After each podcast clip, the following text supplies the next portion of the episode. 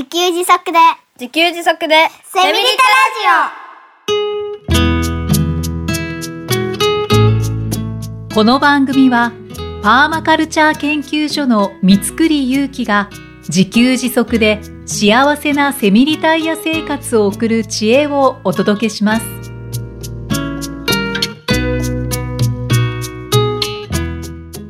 こんにちは。自給自足の専門家、パーマカルチャー研究所の三つくりゆうきです。こんにちは進行役の生きみえです三つくりさん今回もよろしくお願いいたしますさて今回も最初にメッセージをご紹介いたしますはい、ありがとうございます。ありがとうございますいいですね。なんかラジオっぽくてありがたいですね。そうですねいやラジオですかあらラジオですからね。えー、30代女性の方からいただきましたちょうどそろそろオフグリッドハウスを作るために動き出したいなと思っていたので第2回のお話はとても参考になりました。土地が欲しいといろんな方に言いまくります。あということではい。す、。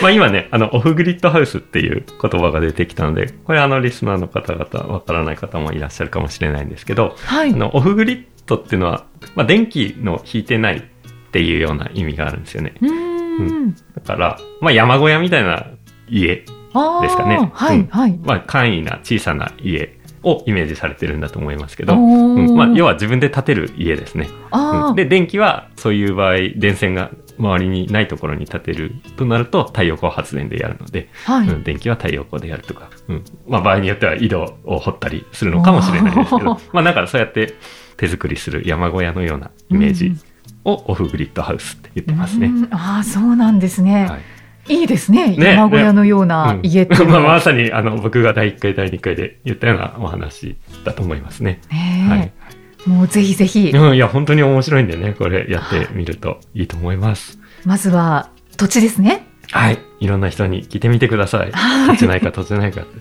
そうですね。意外とねなんかこう自分の親がなんか土地持ってたらしくて親が亡くなって相続したんだけど毎回固定資産税取られる割に何も使ってなくて困ってるっていう人がだからといって不動産屋にねそのはい売る手続きとかもめんどくさいし、よくわかんないしっていう人が結構いたりするんですよね。ですようね。んだからあの欲しい欲しいっていろんな人に言ってるとそういえばあの人なんかそんなこと言ってたなっていう人にね結構な確率でたどり着いたりします。おお、はいワクワクしますね。はいぜひたくさんの方に行ってみてください。メッセージありがとうございありがます。とうございます。さて三つくりさん、はい。ただいま天高く馬こゆる秋でございますが、はい。秋といえば収穫の時期でしょうか？あ、そうですね。はい。ねえたくさんいろいろと三つくりさん育てているんじゃないかなと思うんですけれど、はい家庭菜園されてますよね？あ、してますね。はい。家庭菜園っていつから始められたんですか？えっとね、始めたのは2015年、2015年っていうのは、ちょうどそのパーマカルチャー研究所を始めた、このアパート暮らしの時だったんですけあど、ーあの、その時、やっぱりそのパーマカルチャーに興味があったので、はいなんか育ててみたいって思って、市民農園を借りたんですよね。うん。だから、その、アパート暮らしでも市民農園を借りるということで、その家庭菜園できますよって皆さんに言いたいですね。ね、なんか、田舎暮らし、引っ越して移住してから始めなきゃいけない気がしますけど、まあ市民農園ってね、あの、検索したらね、結構ね、全国各地どこでもあるっぽい感じでしたので、結構ありますようね、ん。しかも安いんですよね。僕が借りた時は年間1万2000円。ああで安いへ一区画貸してもらえたので、えいや、すうん、ね、あこんなんできるんだと思って、はい。もっとちっちゃいのでいくと、まあ、ベランダで何かを育てるっていうのも家庭菜園ではありますよね。だと思います。はい、うんはい。だから、あの、例えば、人参とか大根の頭切り落として、それ水につけておくと、葉っぱがそこから出てきて、あーそれも家庭菜園ですね。あ本当です 都会ねでできる家庭菜園。確かにそれもそうですね、はい、はい。じゃあ市民農園を最初に借りて、はい、はい。あ、いろいろと作り出したんですか、本当にね何も知らなくて。とにかく僕その時すごい疑問があってはい。なんで野菜ってねなんか育てなきゃいけないんだろうって思ってたんですよ、ほう。まあ、種まけばいいんじゃないのかなって思ったんですよね。あああ、巻いてれば育つんじゃないのってことですか？あそうそうそうそうそう、うんうん。なんかえどうどう思います？これ。なんか種をまいてはい。したら出て収穫すればいいって僕思ってたんですけど まあ、なんかシンプルに考えたらそうですよね。それですけどあのなんかどんな手をかけたらいいかとか何が起こるか全然分かんなかったんですよね。あうん、でまあその時分かったっていうかあだからとにかく種まけばいいんだと、うん全部好きな種を買ってきて適当にその辺に巻いたんですよね。あ。はいはい。であのその時分かったのは野菜よりも雑草と言われる大量のいろんな草がはい。大量に発生するってことが分かりましたね。ああ。あだから野菜ってちゃんと育てなきゃいけないんだって。あの、野菜の前に 草が圧倒的に生えるから、ちゃんと世話をしてやんなきゃいけないんだなっていうのが、その時分かったんですよね。ああ。そっかと思って。雑草をしっかり取って、うんうん。で野菜をきちんと育てるようなはいはい整備をする。うん。あ、っていうことが必要なんだなって思ったんですよね。うんうんうんううんん。そうですね確かに初めて育てるってなると 本当ね。わかんないですよね。とにかく巻いたんですよね。で、えっと、苗を育てる。種をまいて、苗を育てて、で、苗を畑に移植してっていう、のがうんうんうんあるっていうのは知ってたんですけど、はい。土にまけばいいじゃんって思ってたんですよね。で、土にまいて、なんでそれがダメかっていうのも分かりましたね。あだからあちゃんと、あの、最初のうちこう、なんていうか、ちゃんとお世話してあげないと、あの、最初、まあ要は草に負けるとか、うんうんううんん、あの、あったかいところで、ちゃんと育ててあげて、多少強くなったものを、あの、植え替えることで、ちゃんと成長するとか、いうことが、うん。とにかく植えてみて分かりました。あ、種ばらまくだけじゃダメなんだなっていうのが分かったのが、まあ、2015年。一番最初ですね。何を作ったんですか？あ、その時、あ、一番覚えてるのは小松菜ですかね。小小松菜だけはなぜかお化けのようにすんごいでっかくなって、へまあ、それはうまくいったんですけど、はあ、うん、あとトマトとかね、ナスとかもやったんですけど、トマトもね、またう植えればなると思ってたんですけど、あれって支柱が必要なんですね。あ支柱あの竹みたいなね、はいはいはい。まあとにかく柱を立ててそこになんていうか固定するっていううんうん。手間が必要だから、いややっぱ野菜育てるっていう仕事がちゃんとあるんだなって。あ思ったんですけど、まあな、思いつく野菜とにかく大根とかあ人参とか全部やってみたんですけど、はい。まあなんか全全然取れないんですよね。全然うまくいかないですよね。うん。そうなんですね、はいはい。やっぱり作りやすいものとうんうんなかなかできないものっていうのがあるんですね。うん、そうですね。まあ、それがね、2015年最初で、あの、それから毎年どっかいろんなところで育てていたんですけど、はいえっと、2018年に今のプレハブ山暮らしを始めて、はいそこからは、あの、大家さんの敷地の家庭菜園をやらせてもらったので、はい。えっと、まあ、そこからは取れるように、取れるようになったっていうか、大家さんからやり方を教えてもらえたので、うん特にね、2018年8月に移住してきて、はい。まあ、そこはちょっと半端な時期だったんで、うん。その翌年の2019年は本当に一から畑やるよっていうことでもう教わりながらうん。やって、何月から始めたんですか？えっと、まあ、4月にビニールハウスを張るあたりあからビニールウハウスを貼ったんあですね。そうそうそうそういうこともね 本格的。まあもともとあの大家さんが使ってたビニールハウスの支柱があるんですけど、はい。えっと、北海道の場合はなのかわかんないですけど冬雪で潰れちゃうからビニールを剥がすんですよねで春になったらまたビニールを貼るっていう仕事があるんですけど、まあ、はい。そこからやりましたね。ああ。で、まあ、初めてなんていうかまともに自分家の目の前で畑がある状態で毎日世話をできる状態でやったらすごい取れたのがまあなんか何取れたかっていうと、はい。まあ、ブログにもねまとめたのがあったりして、とね、大根さつまいもごぼう人参白菜キャベツかぼちゃきゅうり ピーマンナスミニトマト豆とかねもうしそとかうんすごいすごい取れましたね大量、大量。それは大体秋に取れるんですか？あそうですね秋8月うん、9月10月ですかね、うんまあまあ全部時期によるんですけどねうんうんううんん。あ8、9、10月って感じですかね。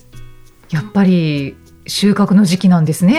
うん、そうですね。うんでね、やっぱ分かったのは、まあ、自給自足のイメージって、なんか、まあ皆さんいろんなイメージあると思うんですけど、はい。なんか僕がもともとテレビでイメージしてたのって、なんか、さあ何かを食べようと思ったら、この野菜もあの野菜も畑から持ってきて好きなものを作れるっていうのをイメージしてたんですよね。はいはい。これが全く違うことが分かりました。あ あの、実際は僕の住んでるところが札幌の標高の高めの山であるのもあって、あ、はい。えっとね、野菜ができるのがね、あー7月下旬ぐらいからなんですよね。おだからそれまではなんかそんな取れないんですよね。そうなんですね。で、取れるときは一気に同じものが大量に取れるんですよね。例えばキュウリとかがなんか毎日のように取れて、わあ。ほんと食べきれない。キュウリを主食にしなきゃこれ消化しきれないというぐらい、キュウリが大量に取れる時期が1ヶ月続くとかね。なんかだからね、自給自足だから好きな野菜取り放題じゃなくて、ある時期どっと。野菜が取れて処理に困る。で、同じものを食べ続けるっていうのが、なんか僕が感じた自給自足のリアルというか。ああ、うんあままたってなる、なると思いますあ、ね。はいはいはい。うん。安定供給にならないわけですね。うんうん、あだからその時期に冬はまたは冬で取れなくなるので、あ、うん。あの秋に取れたものをいかに冬食べれるように保存するかっていうことがすごい大事。あでそうですよね、うんそうですよね。冬はもう全然育てられないですそうよね。ですねだから今度保存を考えなきゃいけなくて、はい。えっとまあ、大家さんずっとやってたのは室っていうこう、まあ、土で作った部屋部屋倉庫みたいのがあって、うんうんそこに野菜を大量に入れておくとか、うん、とあとは土を掘ってはい。大根とか人参を埋めておくんですよね。まわあ、そうすると凍らないんですよ。あ。のー土は凍らないんですよね。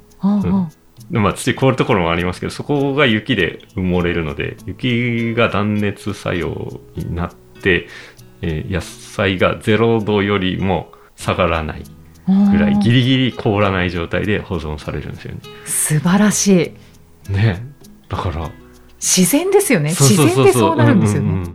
ねなんかだからそういうことをやっていてだからこれって本当すごいですよね、うん。その自然っていうか普通はやっぱりなんで僕ら野菜をそんなに何も考えず食べれるかっていうとスーパーが用意してくれていて、じゃあスーパーは何してくれてるかというとどっかいろんな全国各地から取れたものを運んできてくれていい温度に設定してっていうのをいつもやってくれてるから僕ら買うだけで済むんですけど、まあ、そこにはねあのエネルギーがうん。冷蔵するとか、はい。あと運んでくるとかいうエネルギーがあるのでそれをせずに冬中食べ続けるってどうやるのかなっていう実験もしてる感じなんですよね。でもともとねあの僕第第1回とかでも話したのかもしれないですけど、はいあ。の僕エネルギー問題解決したいなっていうのがあってはい。うんまあ、電気を使うっていうことは火力発電で地球温暖化したり原子力発電でリスクがあったりっていう、うん。いろいろあるのででタイのファーマカルチャーファームに行ってあ電気を使わない暮らし使いすぎない暮らしっていうのがあるんだって思ってこれ面白いなと、まあ、これこそがエネルギー問題解決だと思って自分でも実験してるんですよね。うんうん、したらその土の中に保存するっていうのがあることを知って、まあ、実際保存できるんでうん。あとそれだけじゃなくて、えっとまあ、やっぱりね昔から続いているその漬物を作るとか、はいはい。うん。でそうか、まあ漬物は、そうですよね。保存が効きますもんね。うんそうですそうです、う。ん、だからあの数種類の漬物を、まあ、妻が作ってくれるんですけどはい。だから冬は本当にそれだけを食べる感じなんですよね、まあ、うん米も食べますけど、うん。うんうん、だからこの自給自足はなんか作ろう野菜畑から取ってこようっていうイメージだったのがはい。あ毎日同じものを食べる 暮らしなんだっていうのがなんか分かったっていう感じですね。あーああそれはやってみないとわからないですね。ですね。だから、多分ね、あんま素敵じゃないですね。言っちゃいますか？ええ飽きる人の方が多いんじゃないですかね。うん、でもなんか僕はなんかそのそういうね暮らしの問題とかあって働き方普通に仕事したら大変だっていうのがあって、はい。うん、でエネルギー問題解決したいとかっていうのがあってでパーマカルチャーって知ってわエネルギー使わないでもこれ食えるんだ冬でも食えるんだっていう感動があってだから僕はそっちが面白くてやってる感じですね。うん。確かにそうですね。私もまあ個人的な感想になりますけど、は今のお話を聞いてるとあのエネルギーを全然使ってなくて、うんうん。いやまさにこれが自給自足ですよねって思いながら聞いていたのあでよかったです。はい、だからまあ同じものがこういっぱいになっちゃう。はいはい。そういうことも含めてうん。自給自足ですよねって思いながら聞いてましたけれど。ありがとうございます。へーなんかだからね、あの、ずっと続けてるのは、スーパーで野菜を買わない実験がほぼ4年ぐらい続いてるんですよね。あまあ買わないって言っても、あの、わずかに買うこともあるんですけど、い。今日はこれ作りたいから足りない野菜買うっていうことはあるんですけど、基本的に野菜買わないんですよ。あ、あで、それが4年続けているので、あ、うんうんうんうん。なんかね、面白いですね。うん、いや、あの、だから、買わなくても、野菜を買わなくても生きていけてるよねっていう、なんか、自分たちの、なんか自信っていうか、誇り、うんうん。誇りっていうんですかね、なんか、いや、要は嬉しいんですよ。うん。そんなスーパーには頼ってなくても生きていけてるよね、4年も生きていけてるよねって。いやスーパーは行くんですけどね。はいはいはい。野菜を買ってないだけで、他のものは買うんですけど。うんうんうん。ねえ本当ですよね、なんかこう自分たちで賄ってるっていうあそうそうそうそう、うん、それがすごいなんか嬉しいし自信になるし、うんうんうん。自信になるっていうのは要はその不安が少なくなるんですよね、うんうん。はい。だから買うことしか知らないと、まあ、やっぱりお金なくなったら生きていけないような感じで常にお金の不安がありお金の不安を解消することが最優先になる結果仕事をずっと生き続けなきゃいけない。辛くても、家族と会いたくても子育てしたくても仕事をしなきゃっていうことになっていたと思うので僕は。うんうんううん。ん、だからこれがその自分で作ることで解消されるんだみたいな。なんかあこれすごくないみたいな、うんうんそういう感じがなんかいいなと思ってますね。うんうんですね、えー作った作物を食べた時ってあ。初めての感想はいかがでしたか？これはなんかねゆ新鮮なやさお野菜の意味が分かりましたね。ななんか新鮮なお野菜ってが並んでますとかうちは新鮮な野菜扱ってますって言ってなんかね別に別に何とも思ってなかったんですけどはそこで目の前にある、まあ、僕特に水菜を食べた時にそう感じたんですよね。うん、そこで抜いてきて、まあ、パッと洗って食べた水菜がすごい美味しくて、うんあこれを新鮮って言うんだよ。あだからなんかみんな新鮮なのがうまいとか言ってるんだ 新鮮の意味が分かったんですよね。さっきまで生きてた、その土の上でさっきまで生きてたのをもらって食べる。だから、これはね、僕、新鮮さという調味料があるなって思ったぐらい、調味料うん。だから、野菜っていろんな味をつけて食べるんですけど、で、美味しく、美味しい味になるんですけど、それはまあ調味料の味であって、はい。の新鮮な野菜をパッとそのまま食べれば、それだけで新鮮さという美味しさがあって、うんうん。まあもちろんね、塩とか醤油とかつけるんですけど、あの、それだけでも野菜の味って違うんだなっていうのが実感として分かったんですよね。うん新鮮さが調味料ってなんか名言ですね。なんかいいでしょ。あ結構使ってるんですか？あのね、新鮮さという調味料っていうブログタイトルを昔つけたような気がしああま本当ですか？いやー素敵です。へえあやっぱりこう新鮮だっていうのをすごく感じたんですね。うん、そうですね。やっぱり自分で作ってみたからこそ分かったことだなって思いました。うん。うわー次に挑戦したい作物って何かありますか？あ、えっとね、作物はないんですけど、はい土ですね。土？そうです。あの、野菜作りは土作りからっていう言葉とか聞いたことうんなんかあり聞いたことあますかね。ります。はい。あの、簡単に手軽に野菜を育てるには、まあ、肥料ですね。化成肥料という、まあ、白い粒々を巻いて水まくと、結構ね、あの、できるんですよね。野菜大きくなるんですよね。うん、だけど、まあなんか、あの、どこまでそうなのかはわからないですけど、その、肥料を使いすぎると地下水を汚すよとか、うんあとはですね、その土が硬くなっちゃって、その土の中のいろんな虫とかが、あの、弱っちゃうみたいなことを聞いたりして、はいで、自分の実感としては、まあなんかありそうだなと。